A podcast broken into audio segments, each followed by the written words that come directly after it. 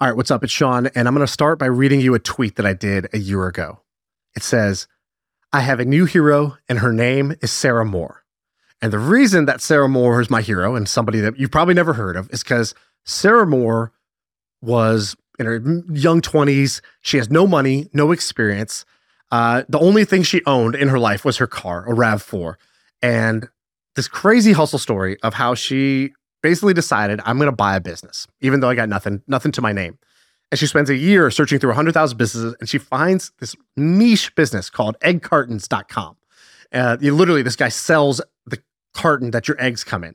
And she bought this multi-million dollar business with all debt. So she put no money in because she didn't have any money. and then she had grown it a bunch since then. And I just said, I think this is like a $20 million business that this woman bought. And like, wow, what a hustler. So I told this hustle story on the podcast, and it kind of went viral. It blew up. Nobody had ever heard about this story before. She has done no interviews. She has no social media. She was like a ghost. And I didn't even know if it was true, because it's one of these stories that's too good to be true. Here's this girl who comes from absolutely nothing. She talks about this in the interview. Like, she literally had no parents. She was in and out of jail as a kid. Like, she was just trouble. And then she has this turning point in her life that gave me goosebumps. She ends up paying somebody to take the SATs, so she gets into college. She hustles her way through college, finds a way to buy this business. And it's this amazing success story. And two things happened. One, the story kind of went viral. She said that like Netflix and others reached out to her after the episode went live, that people started showing up on her doorstep, asking her for advice on buying a business. And like, honestly, it was kind of bad. Like, it was too much. And please don't do that again, because she's like, dude, I'm trying to run a business. I don't even know you. You start telling my story, and this went crazy.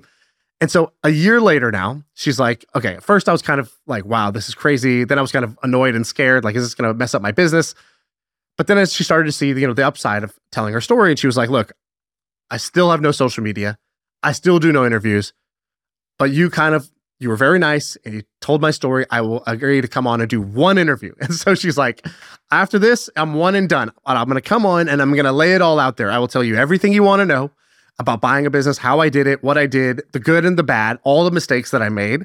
I'll tell my kind of the life story part two. That's the sort of, made for TV. It's unbelievable, her life story along the way. And she's like, I'm doing one interview, and then that's it. I'm disappearing after that. And she did not disappoint. We just finished the recording. It's one of my favorite episodes we've ever done. She is somebody that I really admire, and I don't use that term lightly. Like, she is really a hustler, super genuine, and her story is frankly incredible. Like, it's not often I have goosebumps during an episode of a podcast. So enjoy this episode with Sarah Moore. After this ad from HubSpot.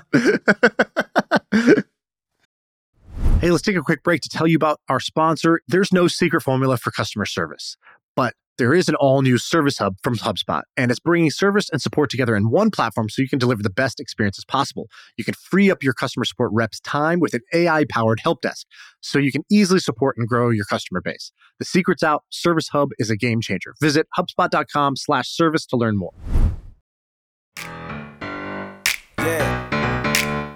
I feel like I can rule the world. I know I could be what I want to. I put my all in it like no days off.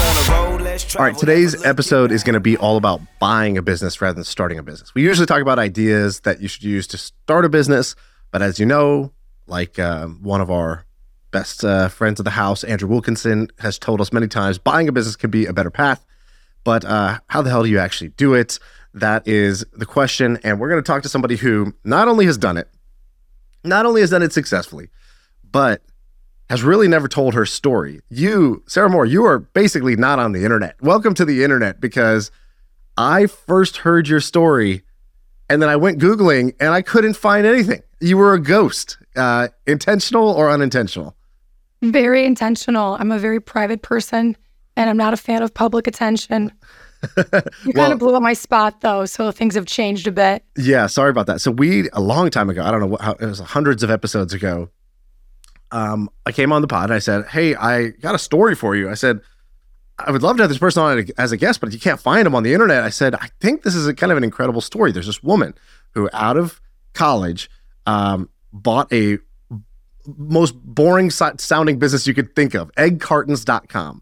And I called you like the queen of cartons or something like that. And I was like, she's the queen of eggs. And she buys this business that some guy had been running for like 20 years. And she's running it, she's growing it. And I was like, the way she did it with no money down, I was like, her story sounds really interesting. But again, there's literally one like text interview of you on the whole internet. So then I emailed you and I said, hey, I'd love to have you come on.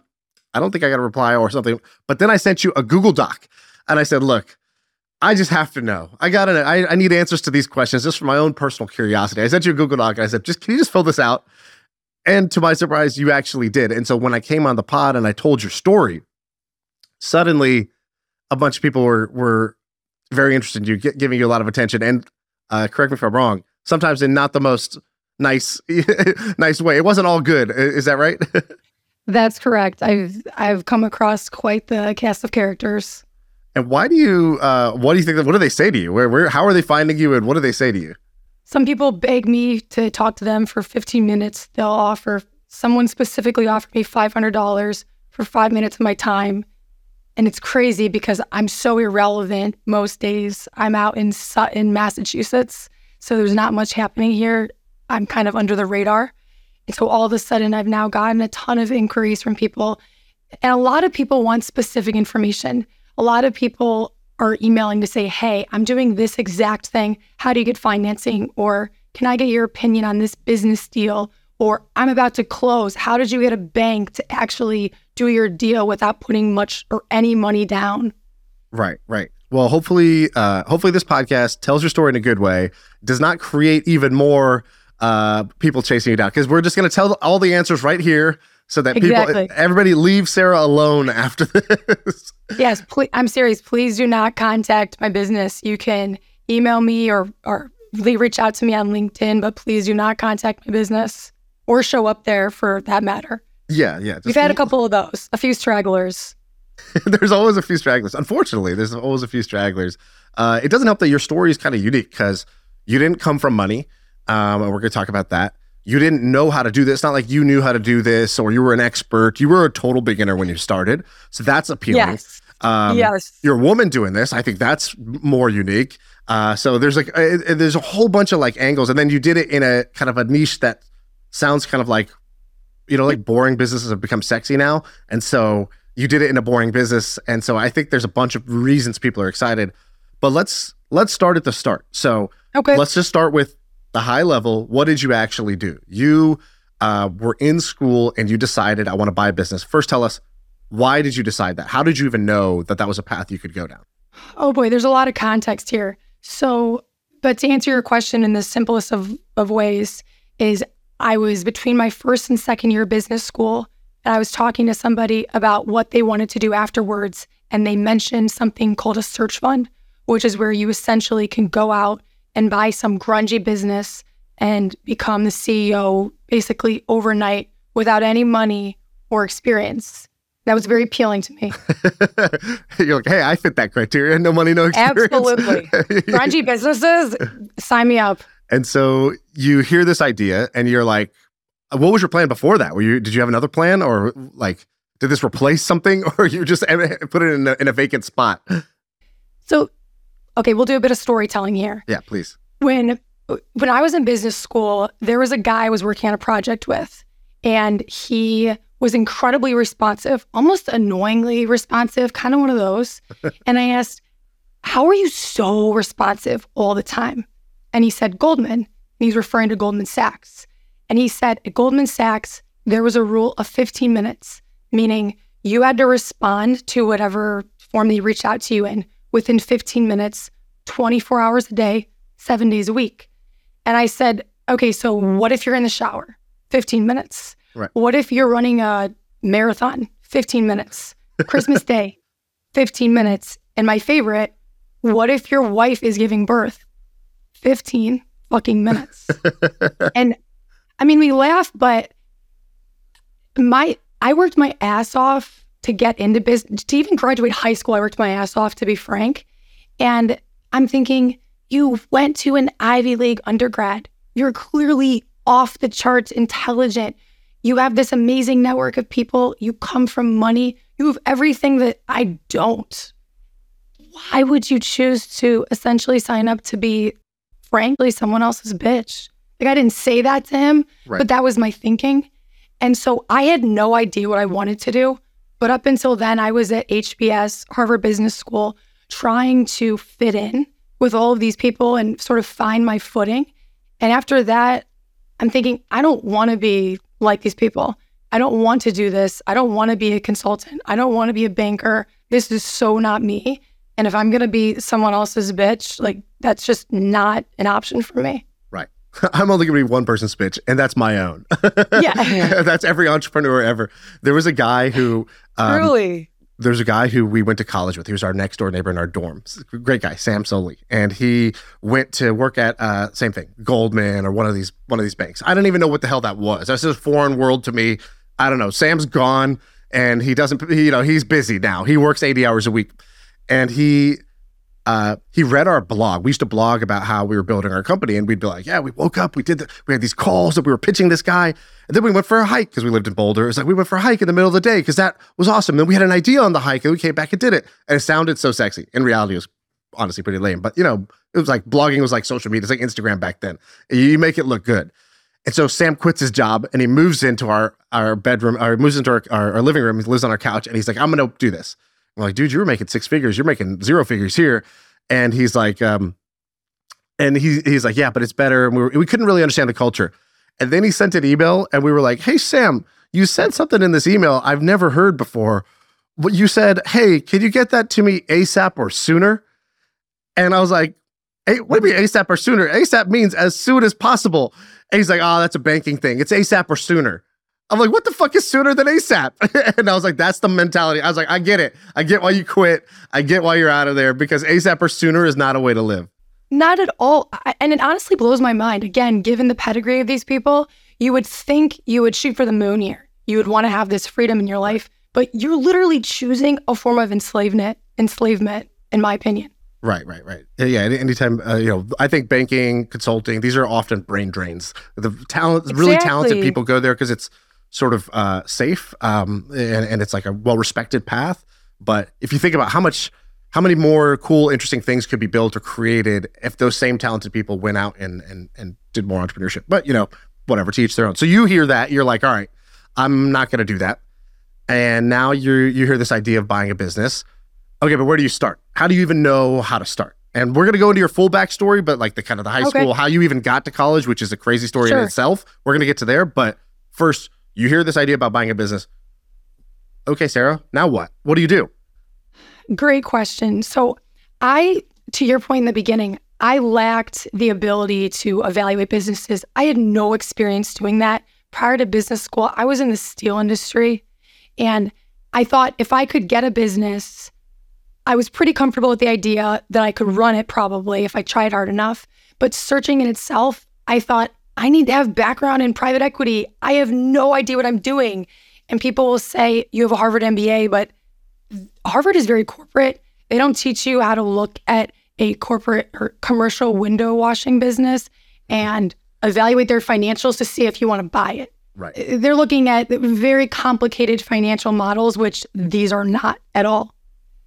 And so I thought, I probably need to go the investor route, because there are investors out there that will actually pay you to search.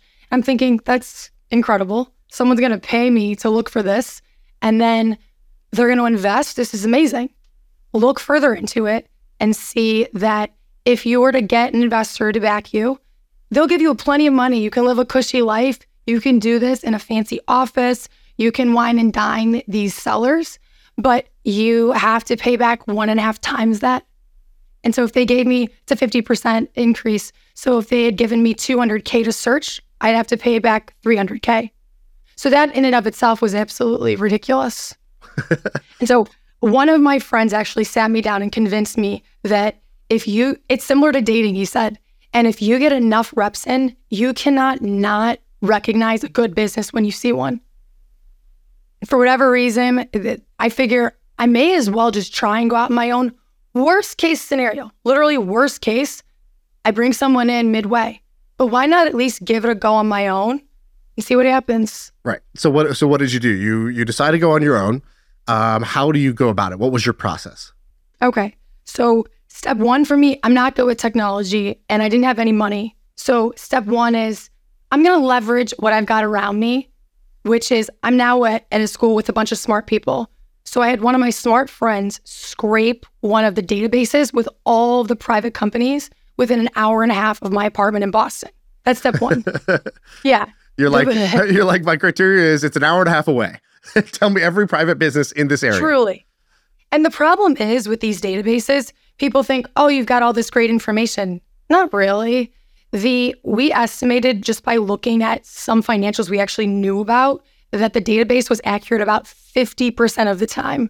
Accurate meaning the owner's name is correct, the revenue is correct, the employee count, all of those metrics, because they're all self-reported. Right. So who's actually going to give you accurate information knowing it could be public?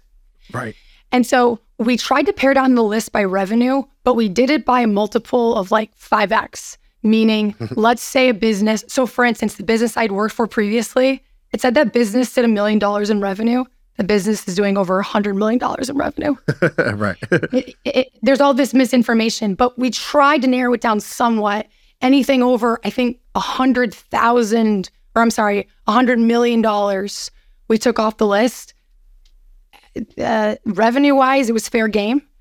After that, it was obvious things. And when I say obvious, I mean, you have to be sure. So that would be a legal firm or an accounting firm or 7-Eleven. Other than that, again, fair game, because my business was actually under farming. So everything else, you don't know. It's self-selected the industry. We kept the rest there.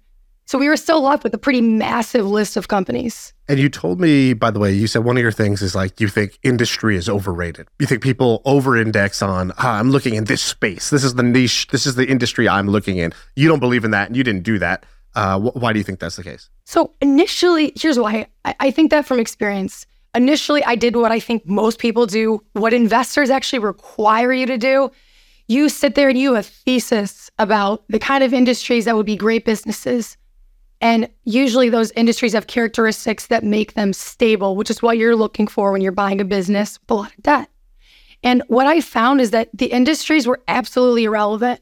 What matters is that you find a business that is established and has been consistently profitable for a number of years. Everything else, garbage. There are so many businesses in amazing industries, like let's talk pest control, right? Great industry. You've got people that I've passed, they're not going to say, you know what, not a great year for me this year. I'm just going to let my house be infested. Like, that's not really a thing. Right. It almost gives you, I think, industries a false sense of security, because you think just because I'm in this pest control business, I'm good. When you're really not, there's way more to it than that. And so what I found is find a business that's established and consistently profitable, forget the industry. Because people could say I'm in e-commerce. Right. So that's an unstable industry. I worked in the steel industry. You would think that's an absolute hell no. Business I used to work for, it's a hell yeah. It's a great, great business. Right. But industries would tell you otherwise. Gotcha. So you didn't look top down at industry. Instead, you were just like, okay, I have this, you have this list. You remove the obvious outliers, businesses that are way too big for you to buy. And now you have still an enormous list. And here you are, one person sitting on campus trying to sort through this. So what was your approach? What'd you do? Well, I wasn't a one-man show here, thank God, or I wouldn't have made it. I hired hella interns. And I didn't mean for it to get as big as it did, but initially I had 5 interns that worked for me. And we actually did the industry approach.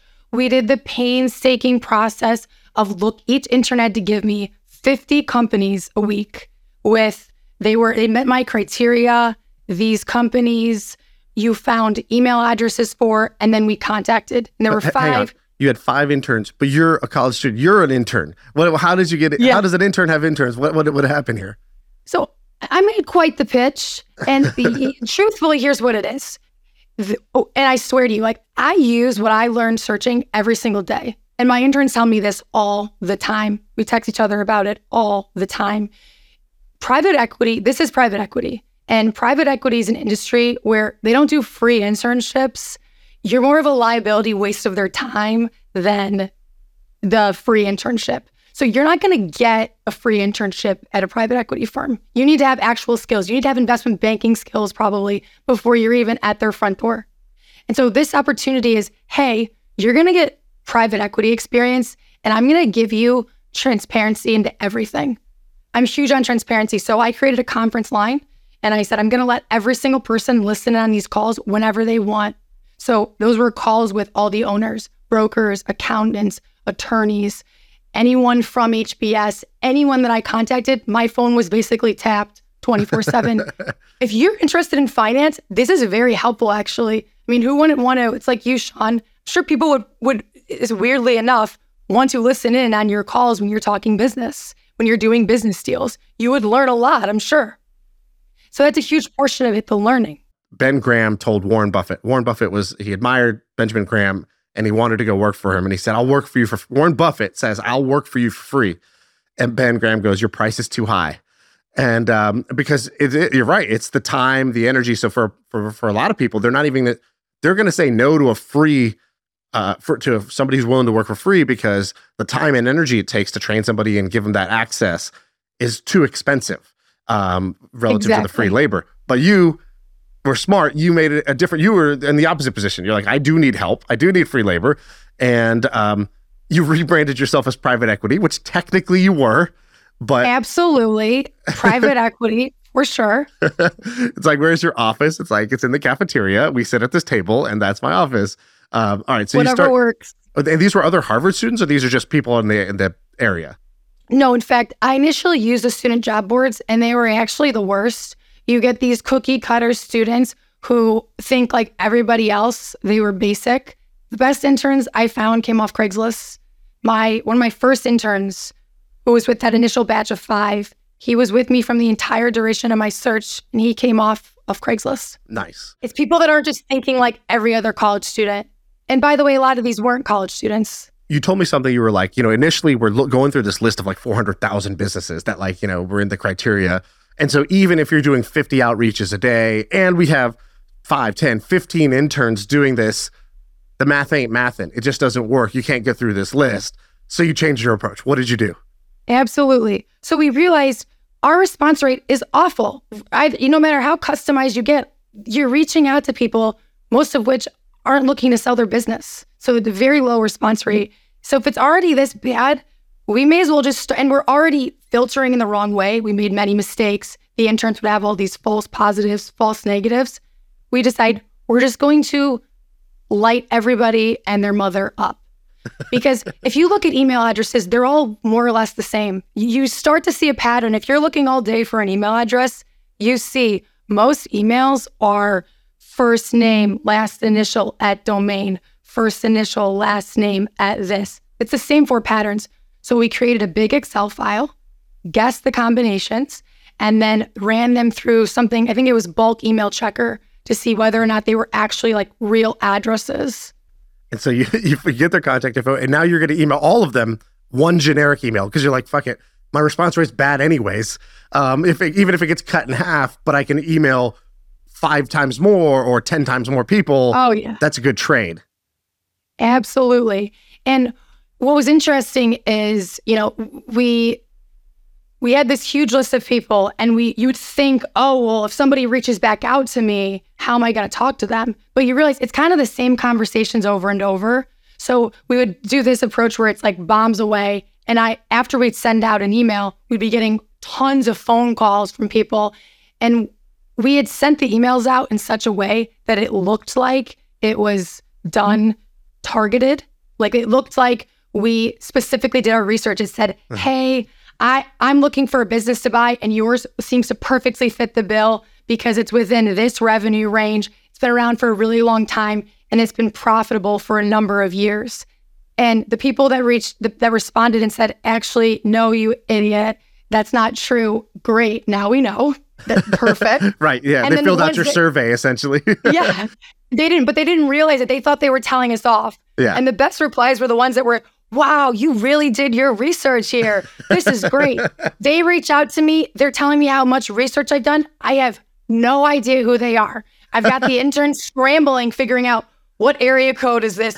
Who is this? What could this possibly be? As I'm pretending to have spent this time researching their business. I have no clue. Right. It's like being at a party and then somebody knows you, but you don't remember where they're at. So you have to say really generic things to keep it going while your brain is like searching, like, how do I know this person? What is their name? Exactly. And so you, what was your specific criteria? Did you have like a revenue target, or did you have like a EBITDA target that you were using? Initially, I looked at businesses ideally between $4 million and $20 million in revenue. And I wanted something at or above $1.5 million in EBITDA.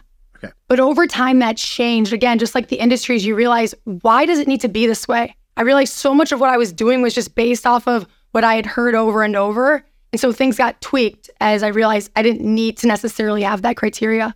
I actually lowered my expectations a lot and standards. It worked out well, I think.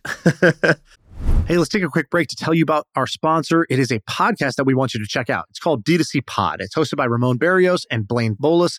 It is brought to you by the HubSpot Podcast Network, the audio destination for business professionals.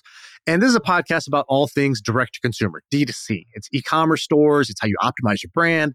And they're talking with founders, marketers, and the platform creators about all kinds of things that you need to know for D2C. You know, website conversion, paid ads, Facebook ads, consumer trends, email marketing. If you want to know the stories behind your favorite brands, this podcast is for you. They did an episode recently about scaling creator growth and influencer incentives. I thought it's pretty cool. So check it out. Listen to D2C Pod wherever you get your podcasts.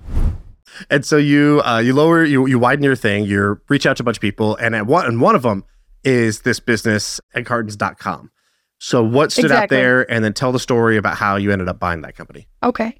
So I send out that email, which again looks like it's customized, but it's not. The owner sends back a very long email saying, wow, you've really done your research. I am so impressed. And he starts outlining the specifics of what I said in the email. You're right. We have been around for a while. We started in 2001, and this business has been, to your point, profitable ever since, consistently. Right. We have an amazing reputation. We have a very strong customer base. And from there, I said, okay, this has my interest. Because at first, let me back up. I'm getting this email and I'm thinking, guys, we're reaching out to farms now, because it looked like they were a farm feed store. It really did. And so the first thing I always wanted to know was, okay, let's see the financials, because if the numbers aren't there, numbers meaning you have actually been, as you allege, consistently profitable for a number of years, I'm not really interested. Right. But they were there. And so anytime you see that, you know, because it is rare, by the way. I would say maybe 5% of the businesses we looked at were consistently profitable and established, that few. And so he met those parameters. I'm immediately interested. And so I started asking about the business and learning a little bit more. Like, okay, this is a commodity, right? And he says, no, it's not. We actually have a lot of proprietary products. We have some patents. Just explain what it is. It's literally the carton that your eggs come in. You buy a dozen eggs. They have to be packaged in something. Yes. This guy was making the packaging. He was manufacturing it, or he was the middleman? He was the middleman. Yeah, I'll back up. So I found out what they're basically doing is they're a wholesale distributor, and they're buying, storing, and selling egg cartons. So I immediately think, okay, this is simple enough that an person with average intelligence, me, can do this. Like, I think I could sell an egg carton. I think I could buy one too. That was essentially what it was, the business.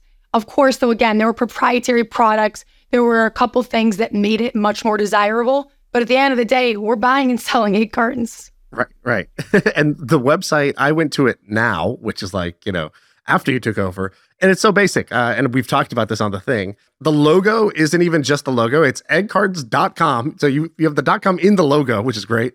And then under it, attached to that in the same image is your 1-800 number. It's like, you know, call 1-825, whatever. And so this business is so simple and so old school looking, but you weren't scared away by that. You wanted that. You didn't want some internet business. You didn't want something that was like kind of new and innovative. Is that right? That's correct. I think you have to play to your strengths here. This is where it's not so general. You can buy a business that suits your abilities. Mine were honestly kind of limited. I'm not handy. I'm not good with technology. Anything with engineering is over my head. So I figured the simpler for me, the better. I didn't want to rely on anybody going in there for the first couple months to just learn the basics. This was a business you could walk into and day one, more or less, get it. And so what happens? You make them an offer, you meet them for lunch. How do you actually get this deal done? So for me, I stopped going anywhere until we spoke about a tentative price range. So I would always throw out a number very quickly because they were all kind of going between 3 to 4 times. So I'd think, okay, if you're above the average business I've looked at this month, you're closer to 4. If you're below that, you're closer to 3, maybe closer to 2. Profits or revenue? Profits. I immediately got down to that on the phone. It was great. You're in this range. They didn't really understand terminology. I wanted to keep it very simple. So I'd say, okay, what's your income looking like? What are you guys averaging each year? Right. And they'd say the numbers. And so I immediately was thinking, you know, this is worth 3.5 times. I always went a little bit up because I always knew there'd be more in the numbers to bring it down. Right. But you want to be a little optimistic, but you're not ripping them off. You're not being dishonest. You're being, in best case scenario, it's probably around here. Right. So I threw out a number and I go, is your price anywhere within that range? Because a lot of people, the combo ends because they think their business is worth 10x and it's just not. Right. So I give out the number and he goes, okay, yeah, I think I can work somewhere within that range. He had looked into selling his business previously, so he was a lot more aware of what these small businesses are actually worth. A lot of owners are more realistic about his baby versus saying, exactly, you know, this is the best thing ever. It's worth 20 times profit. Right. The second thing for me was a seller's note. That was a non-negotiable for me because a seller's note to me was a substitute for getting equity. And I didn't want to get any investors involved. So the next step was, okay, are you willing to do a seller's note? And I phrased it a different way to make sure he understood it, but he actually did. And he was willing to do that. And so then I said, okay, let's talk now. And just to define, I got the numbers. What a seller's note is. So define what is a seller's note for anybody who doesn't know. Absolutely. I'll use an example. Let's say you're buying a house for $1 million. Rather than giving the seller $1 million up front, let's say you have a 25% seller's note. You would give that seller at close $750,000, and then they would get paid the remaining $250,000 over time, and whatever you define those terms at, whatever interest rate you decide on, and time horizon. The seller becomes the bank. They're sort of financing you to be able to purchase the rest of the business. Exactly. And it was also great because the argument there is, okay, because some sellers didn't want to do it. And the argument is, well, you're telling me how great your business is. You're telling me that it's simple enough for me to operate. If those things are true, why would you have an issue doing a seller's note? Right. This thing's stable, right? Exactly. And I helped my friend just buy a business, actually kind of similar to yours recently. And he did a good thing, which was in the seller's note. He said, look, here's the purchase price, here's the seller's note. But if EBITDA was to drop way below where it is today, because, you know, I find some skeletons in the closet or this thing turns out to have been built on some quicksand, then we're going to forgive the rest of that seller's note, right? And he was able to structure it accordingly. So it's a good mechanism for any buyer that's doing it. I don't know. Did you do that or did you just do a seller's note as is? I did it as is. There is something called an earnout, which is similar to what you're saying, and it's based on the performance of the business, and you choose, am I going to do it on revenue or profits? For me, I tried to keep this extremely simple because the devil really is in the details here. And these sellers, a lot of them don't even have high school degrees, but they're very good at business. They've been very successful. So I'm trying to do a deal here where these terms are extremely straightforward. And when you start doing terms like that, the seller freaks out because then it's, wait, I may not get this money. I don't even know you. All of a sudden, he's skeptical of you. So I'm not a big fan of those. Yeah, that was your other thing. One of your points of view was like, you know, industry is overrated. I like that point. Why? You know, because you're really looking for just this rare, beautiful business that's stable and profitable. And you shouldn't like use industry filters for that necessarily. Like have the thesis and walk in as this genius who has a thesis up front, be open-minded at the start. And then the second part is you were like, I try not to use any jargon. Like even though you were at Harvard Business School, you weren't saying EBITDA, you would say, how much money are you making or income? You were not trying to, or even in the structure, you were not trying to get super fancy in the structure because if you don't understand it, they're not going to understand it essentially, right? Yes. And that's the biggest mistake too, because people think, well, I don't have a Harvard MBA or I don't know any of this. I honestly think ignorance truly is bliss here because the less you know, it's kind of better because you can keep things extremely simple for the seller. And I think that breeds trust. And so you buy this business. How much cash did you put into the business to buy it? You don't need to put any cash down. And I didn't have to because of the seller's note. So I did a 25% seller's note and a 75% bank note. And the idea there was when shopping around for a bank to do the deal, it was all about, and it took me, 20 plus banks to figure this out. It was all about how did they view the seller's note?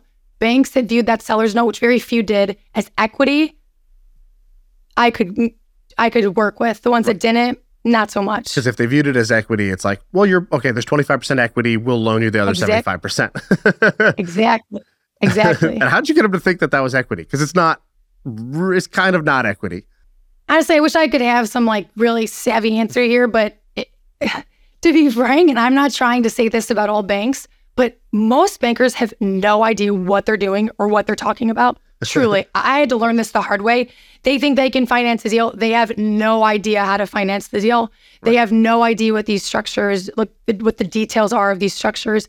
So a lot of it, I'm sorry, is just ignorance of them and their board. Right. So you said, here's the purchase price, and then here's how much we need from the bank. And then they're like, oh, the rest is equity. Truly. True. And they didn't call it equity. They knew it was debt. They called it debt. But the way they reviewed it, when they're looking at their ratios for these banks, they have all these rules. It was whatever internal rules they were using to evaluate the debt ratio.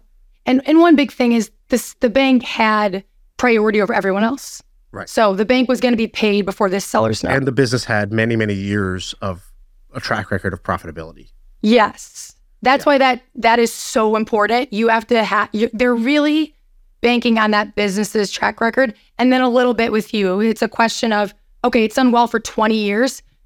What could you do to make it not do so well? Right. And so you buy this thing. You told me, the only asset I had at the time, I had no money, no experience, no whatever. I only owned my car. I had a RAV4, and that's literally all I had to my name. And you were able to buy a multi-million-dollar business and then walk in and be the owner of it just by really hustle and a kind of a numbers game. So we didn't even talk about some of the hustle of this. So some of the hustle of this was scraping the database. Some of the hustle was getting people off Craigslist to be interns to sift through the database. Then it was, well, those interns need a place to work. So you got fake IDs to get them into the library. Is that right? Tell the fake ID story. Absolutely. We hustled for those IDs too. We hustled for those. That was hard work. You said you, what was it? You went to alumni, you're looking at the intern and you're all right, which alum looks like this intern, and then I'll ask them for their student ID. Hours of that, truly hours. We reached out to hundreds and hundreds of people. Hundreds. And so you've got these interns, then you realize, hey, we need to just be blasting this kind of fake it till you make it email where it looks like we've researched them specifically and they'll sort of self-select. You end up doing this deal where you don't put any money down because you were able to shop 40 banks or something like that to get them to give you the financing for it. A lot of this, to me, the story here is not counting yourself out, because a lot of people somewhere along that way would have counted themselves out. I don't know how to do this. This is uncertain. I don't have the money. I don't have the experience. I don't have the time. They would find a way to count themselves out. You didn't do that. Figure out a way to get it done. So all the rules are sort of imaginary. You can sort of work around them. And the last one is, it's just a numbers game. Like you said, it's like dating. We're just going to need to look at a lot of businesses. We're going to need to get a bunch of interns to find the good ones. We're going to look at a bunch of businesses to find the good ones. We're going to talk to a bunch of banks to find the one that will do this deal. Is that accurate? Because that's what I'm hearing. Yes.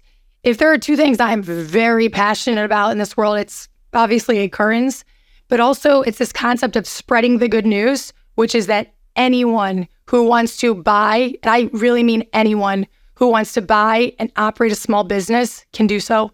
It is not a matter of can or can't. It's a matter of will or won't. That's a fact. Because this is an industry where you can choose any type of business you want, any size business you want. You could be a cleaner looking to buy another really small cleaning business from a guy or gal that's looking to retire. You can buy a dog walking company. There is truly no limit here. And that's what I love about it, because to me, it's one of the few areas left of the American dream where you can go out and just put in a ton of effort and elbow grease and make something of your life and actually make good money without killing yourself and not having to work 3 jobs. Right. And so since you took over the business, you don't have to share the exact numbers, but let's just say if the business was making $100 before, in the years since you've bought the business, what have you been able to do like how have you grown the how much have you grown the business, and how what'd you do to actually grow the business? Because the guy had been operating for whatever 15, 16, 17 years, something like that. You come in as a beginner, but you've been able to grow the business. So I want to know kind of roughly like how much value were you able to create? How many multiples of what you bought for? And then also, what did you do? What were the new insights or techniques or operational things that you put in place to create that value? Great questions here. So when I first bought the business, the first couple of years, things may have been on the decline a little bit. I may have made quite a few mistakes. And so it wasn't looking too promising pretty soon. You're not getting invited on podcasts for that story at that time. No. Sarah, you bought a business and you are driving it straight into the ground. How does it feel? Tell us more. What's your secret? Yeah. I probably would have been fired or kicked off the CEO. But what happened was, so when I first bought this business, I'm just going to back up really fast. I really thought, I'm in the egg industry, so I'm looking, what's the duck egg market like? What's the chicken egg market? You know, these things. And realize, again, market's kind of BS. It's all a bunch of crap, these frameworks and stuff, because you don't really know until you're in it. And I realized when I got in it, I'm not really in the egg industry. I'm in specialty packaging. And so it actually was a lot more of an opportunity than I ever realized. And I wasn't some genius figuring this out. I just looked at our order history. We were getting orders from people that were selling crickets and Dubai roaches, and people that were using the egg cartons for small parts, people that were using them for bath bombs, cupcakes. I estimate now that 40% of our revenue has nothing to do with eggs. And so when I realized that there was a lot of potential there, and I realized that our specialty was really also these proprietary products, I spent most of my time focusing on that. Not this really amazing modern website, but focusing on these products that I call really sticky, kind of a silly jargon term here, but these products where we're making a custom mold for a customer that they then are going to keep buying from us, assuming we don't rip them off or totally botch it. Right. And so from that, and then COVID was like cheating because we 5-6x'd during COVID, to answer your question on the numbers. We really blew up. So it was a combination of recognizing how big our market really was, and then recognizing that COVID was an incredible opportunity for us to take all of our capabilities and run with it. Right. I like that. And when you talked about specialty packaging, you said something to me. You go, in that Google Doc, you go, we're not about egg cartons. Anything that needs, what did you call it? Separation and protection? Anything, I always say, anything requiring protection and separation is fair game. And right. I stand by that 100%. It's true. Anything, and you think about how massive that market is, it's enormous. Right. Yeah, you could be making bras with that definition. I love it. This could be anything. We're talking cups, we're talking whatever you want. So you truly. And so are you like reaching out, by the way, because like your website's still eggcartons.com, and I'm not trying to Sean Parker you, but like drop the eggs. Just cartons.com, that's the way to go here. If you're making 40% off of non-egg stuff, why don't you kind of rebrand it? So it's funny, we are actually in the process of doing a little bit of that. And I've continued to buy a bunch of domain names. So things like machine shop trays or bath bomb cartons, any variations of that. I'm just buying domains left and right. Who knows whether they'll stick, but that's a huge portion of it. But it's very challenging to figure out how to do that without compromising other important variables, other important revenue drivers. It's a lot more challenging than you'd think, but we are, to your point, looking into that. I'm always like, stop with the eggs. And everyone at the company's like, we sell egg cartons. It's taken me years to really get people to understand this is bigger than eggs. We're not abandoning the farms. We're not abandoning the chickens, you guys. It's just way bigger than that. So like, stop talking about the chickens and the ducks and whatever, the geese. More MFM in just a minute. First, let me tell you about one of the joys in my life, and that is a virtual assistant. You know, here's the scenario. I'm running my companies. I spend 30% of my time just doing random bullshit. The stuff that has to get done, but it's not creativity. It doesn't require me and it doesn't add a bunch of value to the business. It's just stuff. And so that stuff is what a virtual assistant does. So having a virtual assistant is a no-brainer, whether it's travel booking, email inbox, or just knocking stuff off your personal to-do list that would have just lingered there forever. I think it's a no-brainer. If you're a business owner, you should definitely do it. I think one of the best places to find an assistant is Shepherd. So go to supportshepherd.com. Super affordable. It's something that you don't need to have the biggest business ever, be the biggest big shot in order to afford it. So it's amazing. Go to supportshepherd.com, check them out, and tell them I sent you. they'll take good care of you if you do that. So sportsshopper.com, check it out. All right, let's get back to the pod. I'm so jealous of you because I feel like if I ran an egg carton company, I could fulfill my dream of being Michael Scott at Dunder Mifflin and like just come into the warehouse. I just imagine that this is like a Dunder Mifflin style business and you could come in and like, just be the crazy boss every day. Do you, when you look back now at what you did, because again, we talked about starting as a rookie, if you could go back and I gave you an hour that you could spend with, younger you, either during the search process or during the early days of the business, what would you, if I could give you that time, when would you go back to, and what would you tell yourself as advice with the wisdom and the benefit of hindsight? So I would actually just borrow the advice I got from my mentor, but I'd actually follow it, which there were two pieces. It was hire and fire fast. Didn't do that. Huge mistake. And do not change anything big or really anything at all the first year. Both of those things cost me a lot. And what about that second one? Tell me more about that. So there's obviously a temptation. You come in, you're so excited. You've been searching. You finally find the thing. You close the deal after painful, you don't know, will it go through? Won't it go through? And it finally closes. And now the keys are yours. It's got to be tempting to go play with the toys. What's the wrong way to do that? What's the right way to do that? Yeah. So let's get into that actually. When I come in, I'm thinking, okay, I knew I didn't know much, truly. I didn't think I was going to reorganize the warehouse or start changing anything seemingly big, but there were things that I thought were really simple, like the phones. We had hardwired phones in our office and there were cables everywhere because we've got all these offices and conference rooms. I'm thinking, dude, this is like we're almost in 2020 here. What are we doing with this? We should just change our phones to VoIP phones so that I can see everything remotely where there's not phones ringing. Let's get, into the modern age here. Seems like not a big thing. No, that was one of the biggest mistakes I made because you called our phone number is actually extremely important. People look at the domain, that's great, but our number is used by our biggest customers, by the new customers. It's everything to us. And we actually have multiple phone numbers that 1-800 number is forwarded to like 10, 12 lines. And so it's very important. And Spectrum may have lost our phone lines mid-porting. And so our phones were down for almost a week.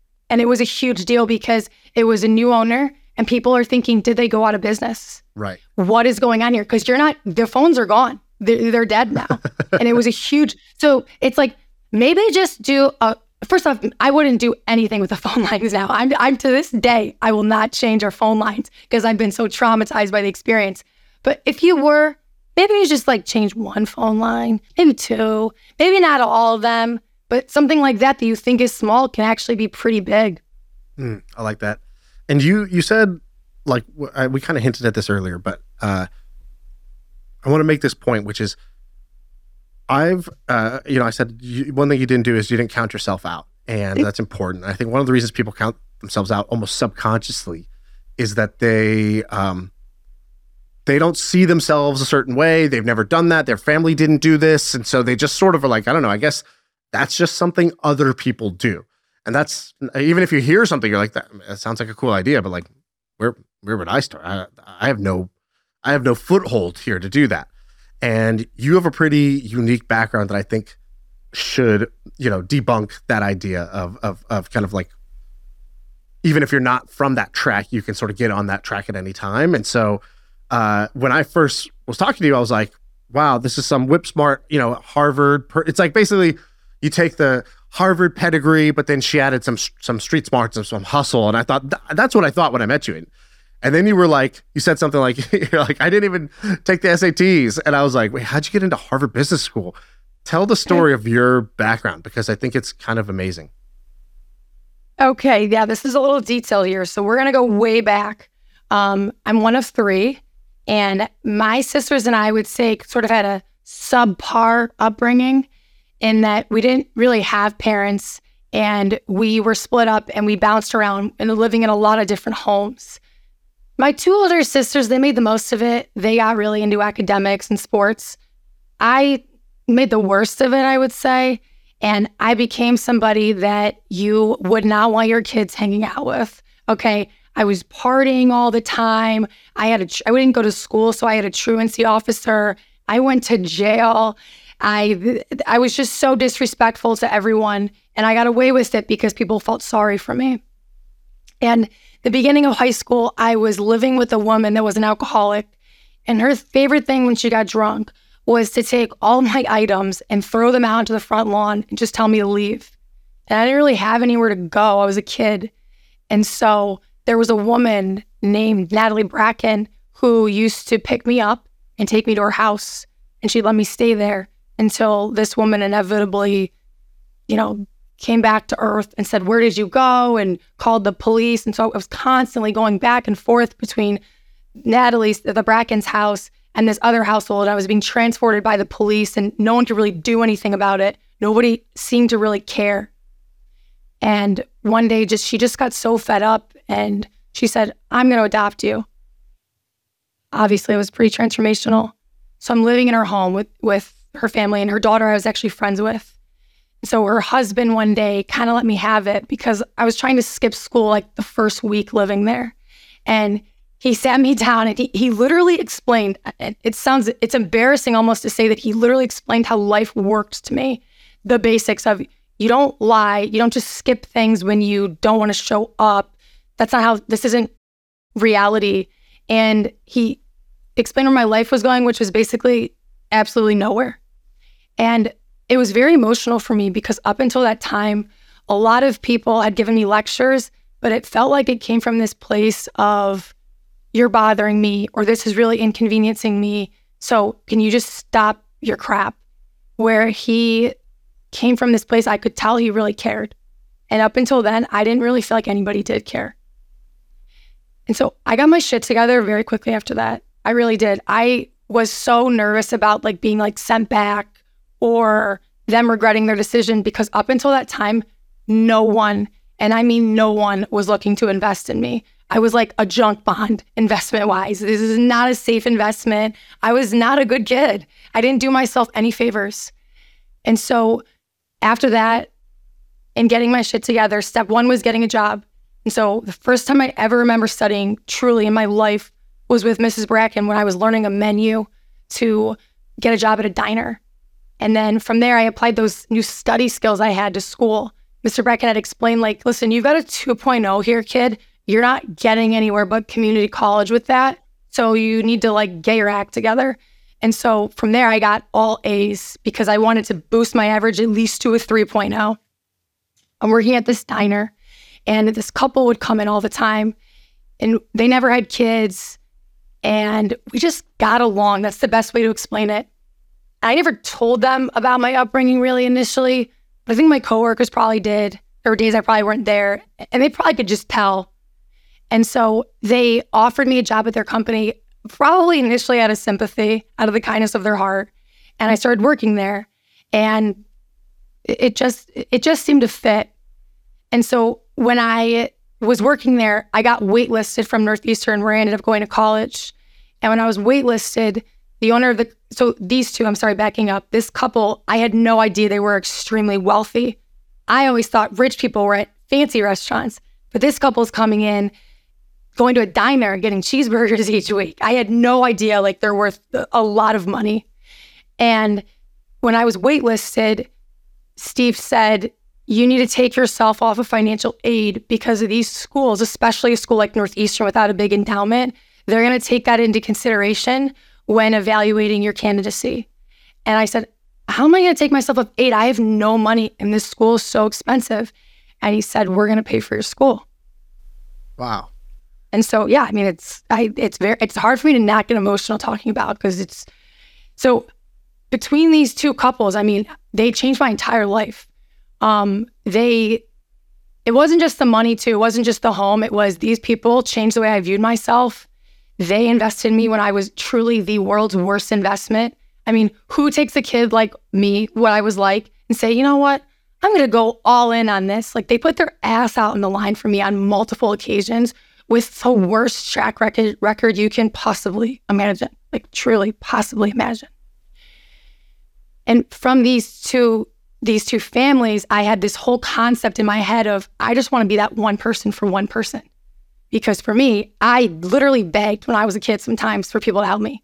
I would beg judges, I would beg attorneys, I would beg social workers to like put me in better circumstances or help me with X and Y, and nobody helped me at all. They felt sorry for me, but nobody took action. So this concept of being that one person for one person carried over into college, because I went to Northeastern to be a social worker initially.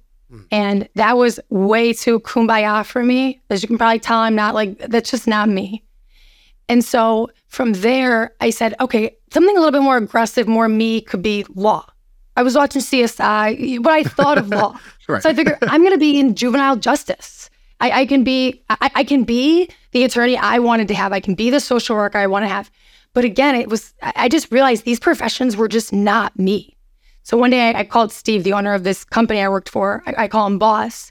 And I said, hey, boss, like, I don't know what I'm going to do here. I'm now a junior in college and I've worked for you, but that's kind of my only work experience. And I have no experience in anything but criminal justice now and social work. And I don't want to do these professions. And he said, you are not an academic. You're geared for business. It comes naturally to you. And he said, and you can have a way bigger impact in business than like criminal justice or social work. And so I said, okay, well, what am I going to do now though? Because I'm in my junior year and I don't have anything to show for this. I can't just go into a business. Who's going to want me? And he said, you need to go to business school, because he had gone, I didn't even know it. He had gone to Stanford Business School. And back in the day, they went right after school. But now the average age of business school candidates, at least at the Ivy Leagues like Harvard, is 28. And when we were talking about this, I was like 21. I was about to graduate. And I said, there's no way I'm going to get into a business school. He didn't know I had paid my sister to take my SAT for me, because I had confidence. I can study hard enough, but I'm not going to get caught up enough. I don't even know what's on the SAT. I imagine it's all the subjects, but I just had no confidence in myself. Like when I got to college, I was at a 33% reading level. What does that mean? I went off campus one day. It was horrible. So I went off campus one day because I was convinced, this is horrible, I was really convinced I was mentally handicapped when I got to college, because I just did not understand anything. And I got this test done and they said, there's really nothing wrong with you. You're just like at a low level here. Right. And they did say my intelligence was below average at that time.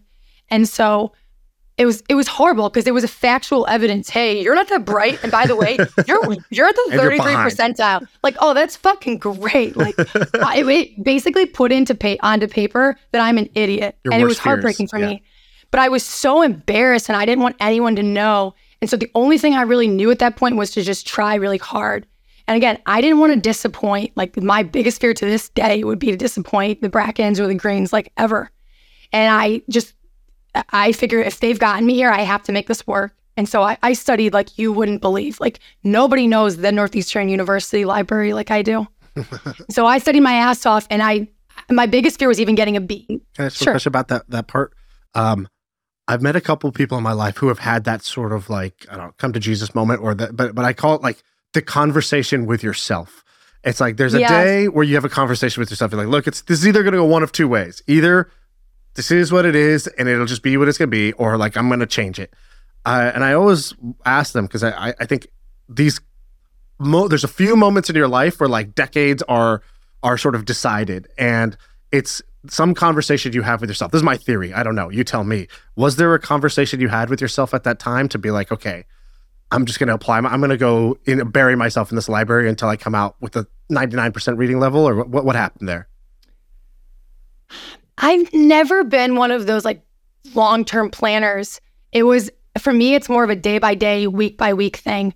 But I did have this mentality, I remember, of I'm going to give this literally everything that I have. Everything that I have. Like every day. I really mean that. Because I had a mentality of I will not disappoint these people. I will not disappoint them. So if that means I studied round the clock and it still wasn't good enough, at least I can say I gave this literally everything. And I'm sorry. That was kind of my thinking. That was it. A lot of people think that it's the hardest thing is when nobody believes in you. Actually, the most pressure is when almost nobody believes in you, but a couple people do. And when a couple people do, it adds a whole different level of emotional pressure to the situation, more so than when nobody believes in you. Yes, it's funny. It's rare to see. I don't ever met actually anybody that gets that, but that's exactly how I felt. I wanted to live. I felt like what they believed in me wasn't true. And so I wanted to live up to who they thought I was, who I didn't think I was. So yeah, I didn't come from the situation you came from.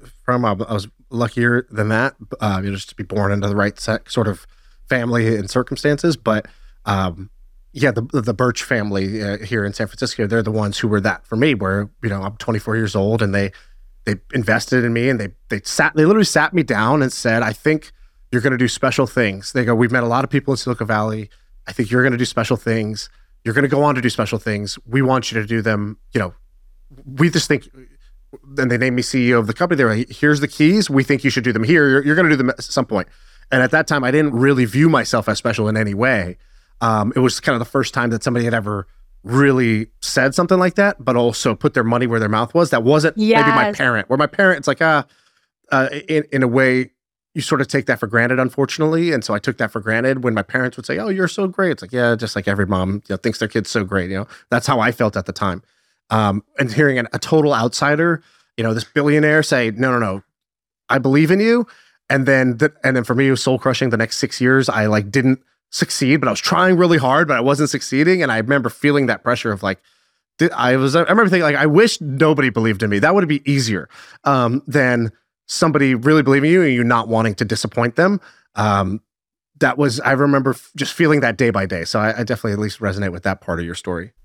Yeah, no, that's very real.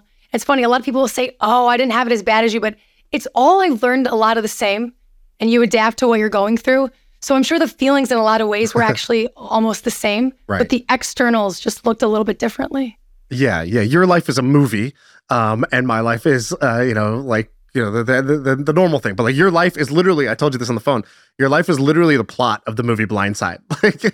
You're just not this huge football player. Instead, you went and bought a business instead, but same sort of idea where people, took a chance on you. Have you taken that mentality of be one person, what was it? Be one person for one, be that person for one person.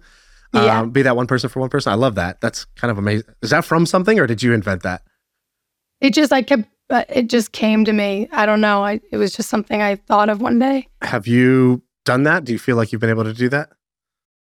Do I feel like I've been able to do that? That I do actually. And that's truly one of the most rewarding things about my job now and why I try and keep my circle very small.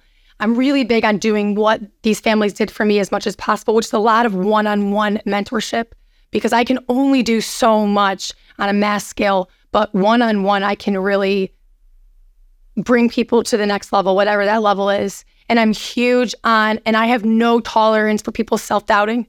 I'll say, nope, you can do it. Do it again. We're doing this again. And I will sit there, and everyone at the business, I used to say, I will come any day, anytime. I will sit with you for as long as it takes. If you try and you're honest with me, I'm not going to give up on you. And I really mean that. If somebody tries and they're honest with me, I'm not giving up on them. Right.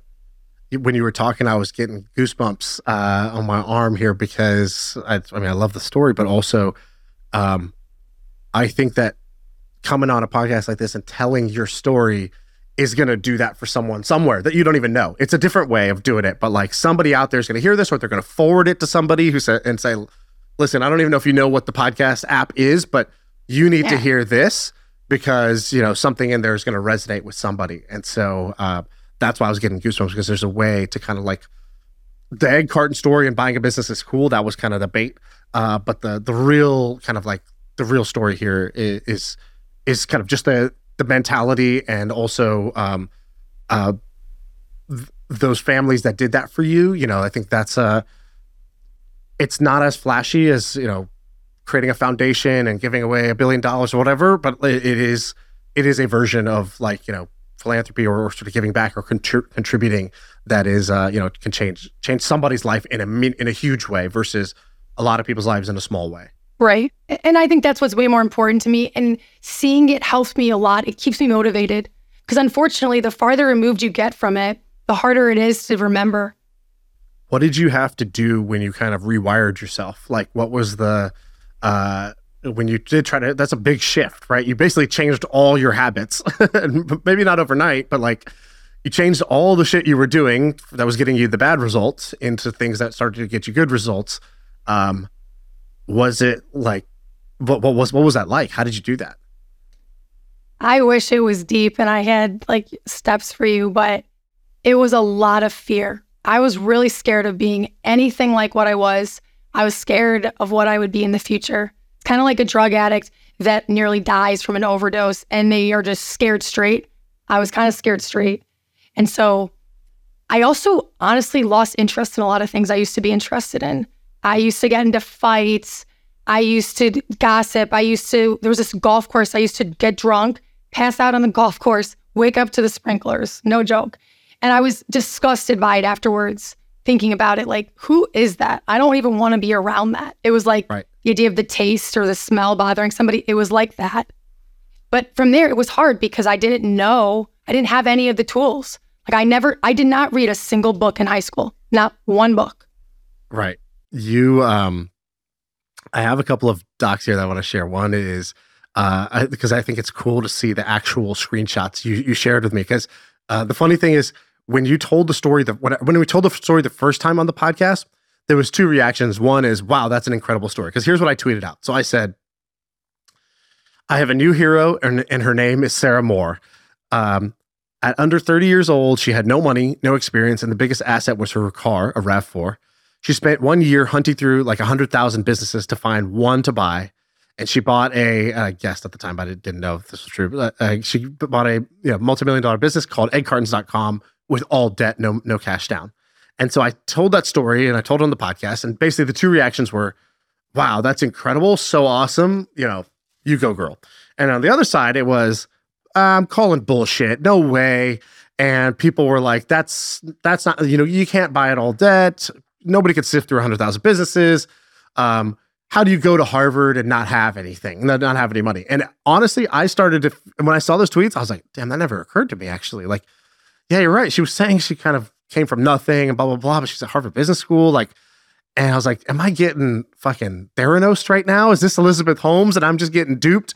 And so that happened. And then we have this researcher. The researcher, you texted us the other day, you were like, hey, somebody's like contacting a bunch of my old interns. And it was like our researcher fact checking just to make sure we don't look like idiots that like we're putting somebody on who, did this actually happen? But I think that's kind of a cool thing that your story was literally too good to be true, that people just started calling bullshit. And I remember you didn't have any social media, so there was no way for you to explain or tell your side of the story. And then I think your sister like created a Twitter account or something. It started like that day. She was like tweeting like, no, I'm in the car with her right now. Yeah, we grew up broke and like we didn't have a family and like all this stuff. And I was like, wow, I don't know what's happening right now, but this is fascinating. Do you remember that? That is so yes, it started blowing up on Twitter and everyone in my company was talking about it. And my interns were talking about it, and they're like, Sarah, you need to go out there and defend yourself. Like, we're going to defend you. And I was worried about, I know the internet can be vicious. And I was worried about anybody getting any of that, like, Material, pointed at them. And then I started worrying about my company. So my sister got on there and we're very protective of each other. She created a Twitter just to go on there and defend me. Was this the SAT sister or the other sister? This is the SAT. This is the bright. Well, they're both exceptionally bright. But she's actually the director of HR for Abercrombie & Fitch, like corporate level. So she goes, so her husband now, but fiance at the time goes, you need to delete this, Jane. Like you have something to lose. Yeah. Well, yeah, it is a lose situation. Like you guys are idiots. Why are you trying to defend yourself amongst like people online? We're like, it's getting out of hand. So we had that was my concern that people were going to think this was fake and this was somehow going to snowball in a negative direction. And all I cared about was preserve the business. Like, don't fuck with eggcartons.com. Yeah. Don't let this random dude on the internet blow your spot up. All right. So then you shared with us a bunch of the things. So you shared with us the Craigslist. We'll put this on YouTube so people can actually see the Craigslist post. But yes. You wrote Kenston Green. What's Kenston Green? That's what you named your thing? A mentor recommended to make the name of the company a name that would have a story to it. And so I deliberately said, I wanted to say I'm from Cleveland and I worked in the steel business. So I want to say I'm a blue-collar gal like you. Right. And so Kenston was the name of my high school in Cleveland, I'd say. And Green was the name of the family I had worked for in the steel industry. Right. So when they would ask immediately, no one wants an intro, right? Hey, they don't care. But when they'd say, what's Kenston Green? It was my way of giving an intro without giving an intro. That's amazing. Also, it sounds kind of powerful and old money sounding. And so I didn't like that. Mean for that, but yeah. No, it works. So you wrote, it's a small, unorthodox private equity firm. Accurate, unorthodox for sure. Very unorthodox, proudly also unorthodox. Very private. It's just me. He said, unlike a traditional private equity firm, we will acquire just one business and the principal will operate it upon acquisition. All right, no lies are told. He said, you will be working for an eccentric, unpretentious Harvard MBA. All right, I like it. And exposed to live M&A deals, interactions with brokers, accountants, and attorneys, and due diligence and negotiations of various sorts every day. See, that's awesome. You're saying how to, like, the value you're going to get out of this unique experience. We're looking for interns to help manage our multi-stage high volume funnel, high in all caps, in the most efficient way possible. It includes blah, blah, blah, blah. And you said, you know, I like this. Work will not include financial modeling, sophisticated analyses, or anything that you or anyone else thinks is a waste of time. Tell me about that, because that is beautiful. Love that in a job post. I hate wasting people's time. One of my biggest pet peeves are these jobs. People have to sit there until 5, 6, whatever o'clock and rub their fingers to leave. It's like, right, when your work is done, just leave. And don't pretend to be busy. Don't pretend like you're not on your cell phone. So I'm not going to ask them to do anything that's not going to be important, very important.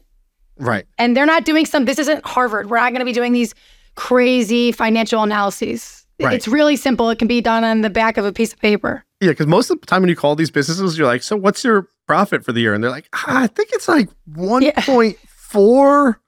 No, 1.6. I don't have my numbers in front of me. And they're like, and then you look and it's like, actually, you made $900K last year. Yeah. And they're like, yeah, I don't know what, I got to ask my guy about that.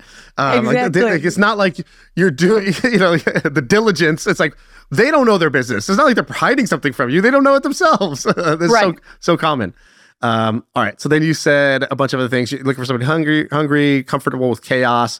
Then here's compensation. Because some people were also like, oh, unpaid interns, that's crazy. And it's like, dude, I don't have any money. And like, these are willing and able people choosing to do this because they see some value in it for them. You said, this is an unpaid internship. If you're looking for a glamorous internship in a formal, prestigious work environment, this job is not for you. We are operating out of an unassuming spot in a library. I will provide letters of recommendations as well as introductions to anyone in consulting firms, banks, or private equity firms. Should you perform well? Yeah, good qualifier. I will also help you with recruiting, interviewing, and grad school prep if you want me to. Wonderful. This is wonderful. This is so good. I love seeing this. I also have here an email you sent. I think you were maybe sending this to a broker, but just very clear and direct to the point. You were like, hey, my name's Sarah Moore. I'm a recent business school grad living in Boston. I want to buy a small business that meets this criteria. 100% of the business is for sale. The EBITDA or seller earnings are 1 to 2 million. It's been profitable the last 3 years and seller financing is available. I have a preference for B2B service, but this is not a requirement. I'm able to finance acquisitions below 25 million. Please let me know if you have any listings. Like, very direct, clear. And were things like how did you increase your luck? So like, how did you put things out there to increase the amount of good things that would come inbound to you? Let's go there, actually. I have something for you guys I put to the side here. Okay. So people talk all the time about this industry and being a woman, and they think that it's a disadvantage. Well, that's a matter of perspective. I deliberately wanted to leverage my gender. And so part of that was within the broker community, it's all men usually. So I'm 5'9", and I would go to only free broker events, but I would go to them in 5-inch heels. So I'm walking around as this 6'2" Amazon, and I'd always wear like a ridiculous outfit too, like a loud color. So when I'd call the brokers, I'd say, because they never remembered, they'd say, who are you again? I'd say, I'm that extremely tall chick that introduced myself to you looking for a business. There wasn't a single person that didn't remember. That's for the brokers. But then I'm very active. So I'd be going around Boston on these blue bikes, which are free, of course. And I would be running or doing whatever. And I wore this sweatshirt, a version of this too, like every day. I want to buy your business. And then the back was my number. It was an interesting experience with this. Yeah, wow. Everywhere. You were bold. Anything to get yourself, it was anything free where I wanted the world to know I am looking to buy a business and I'm serious. Did you get any good inbound from this? Was that like, did somebody call you being like, hey, I just saw you ride by me on a bike. I think I caught this number correct. I'd like to sell you my business. It's funny. I didn't think it was working, but you'd be amazed at what comes out of the woodwork. There's actually somebody that came over and said, you know what? My dad asked me about whether or not this was actually a legitimate business. Like, are you actually looking to buy something?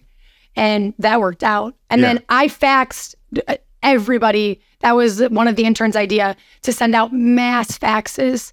And part of the faxing campaign was just putting anything that will get their attention. So part of it, I did put my picture on there.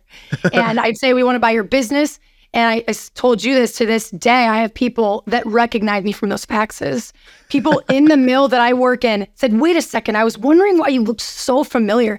Did you try and buy my business? Like, people on my street to this day in downtown Boston will say, you're that girl that was wearing that sweatshirt, or you're that girl that was faxing me all the time. That's what I wanted. Unfortunately, I a lot of those replies came back after I bought a business, right. But I was just, that was what I was really hoping for, somebody to see it and know I was serious. Well, that's brilliant, because you were looking for these kind of long-standing, sort of boring B2B service businesses. They have fax machines. Yes. Nothing interesting is coming through the fax machine. So it's a completely untapped, unsaturated channel. You're like, and I'm going to turn my disadvantages into advantages. Okay, people say it's a disadvantage to be a woman. You're not going to be taken seriously, blah, blah, blah. You're not going to be included in whatever. Well, I'm also going to stand out if I'm the minority, right? Like, I'm going to be different than everybody else. And I'm going to use the sort of psychology to my favor here. And I love that you did that and are not like shy about that, because I think a lot of people are very shy about things like this. And I love that you did that. You faxing a picture is, to me, like, it's in the all-time hustle moves. And I'll also say, it doesn't matter if some of this stuff works, because one, life motto, do it for the story. I think that's already just like a winning thing to do, is just do things for the story. And two is, there's something that comes with the mentality of nothing is off limits. I will do anything. I am all fucking in. And it's a signal to yourself. It's a signal to your interns and your team. It's a signal to everybody in the world that I am all fucking in, and no idea is off limits. No idea is too dumb. No idea is too out there, too loud. No, everything's on the table as a thing that we might do. And I think that is the value of some of these things, whether it's the lead that actually brings in the business or not, is kind of secondary. And I love that you did that. Anything, Sean. Truly, I was shameless. If I had anything I could throw out there, I was throwing it out there. Whatever stuck, I was okay with. Hey, I'm Sarah Moore, 5'9" brunette, if that's your thing. Yeah, I would love to buy your pest control business. Truly, whatever it takes. And if I could find out maybe the profits of your business, I'd be happy to join you for a coffee. Let's do this. That's so funny. Yeah. And if you could leave any listeners of this with one, I don't know, message or takeaway, what's your message? What's the last thing you want us to leave in people's minds here? So my biggest value is freedom. This country was not founded on equality, despite how things seem now with the culture. It was founded on freedom. And part of freedom is using everything at your disposal. So gender, sex, age, whatever makes you, you can use any of those things to literally pull yourself up by your bootstraps and make your life what you want it.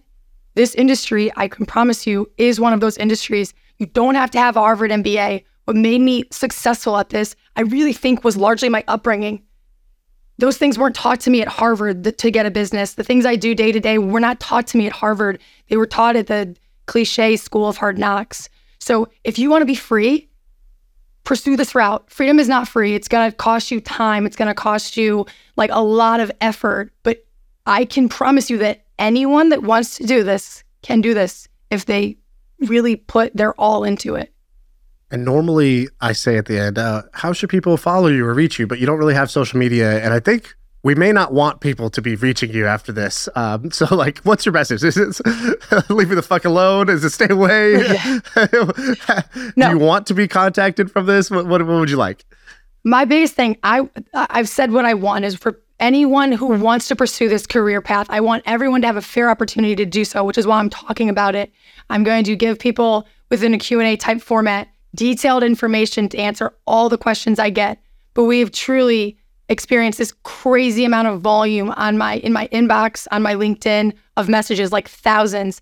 And it really breaks my heart not being able to get back to all of them. So I'm doing a mass reply. That's the idea here. We're going to give you as much information as we possibly can.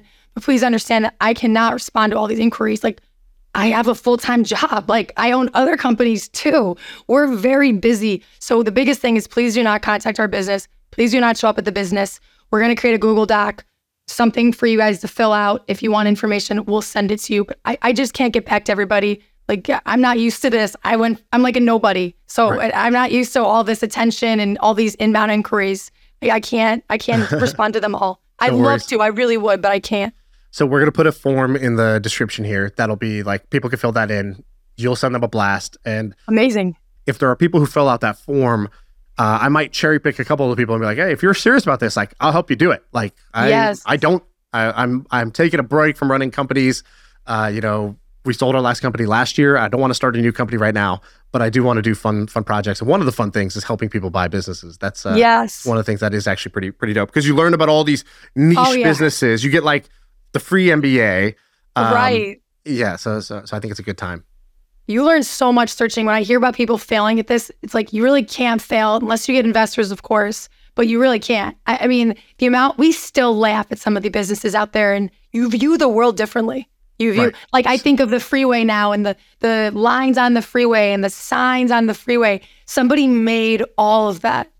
Right. Like, these Christians come in like, wow, God made this. And I'm thinking that, and all these businesses made like all this stuff that we're looking at and using. It's kind of wild. Right. You're like, no, that's Trent in Cincinnati. He does that. What do you mean? He has a name.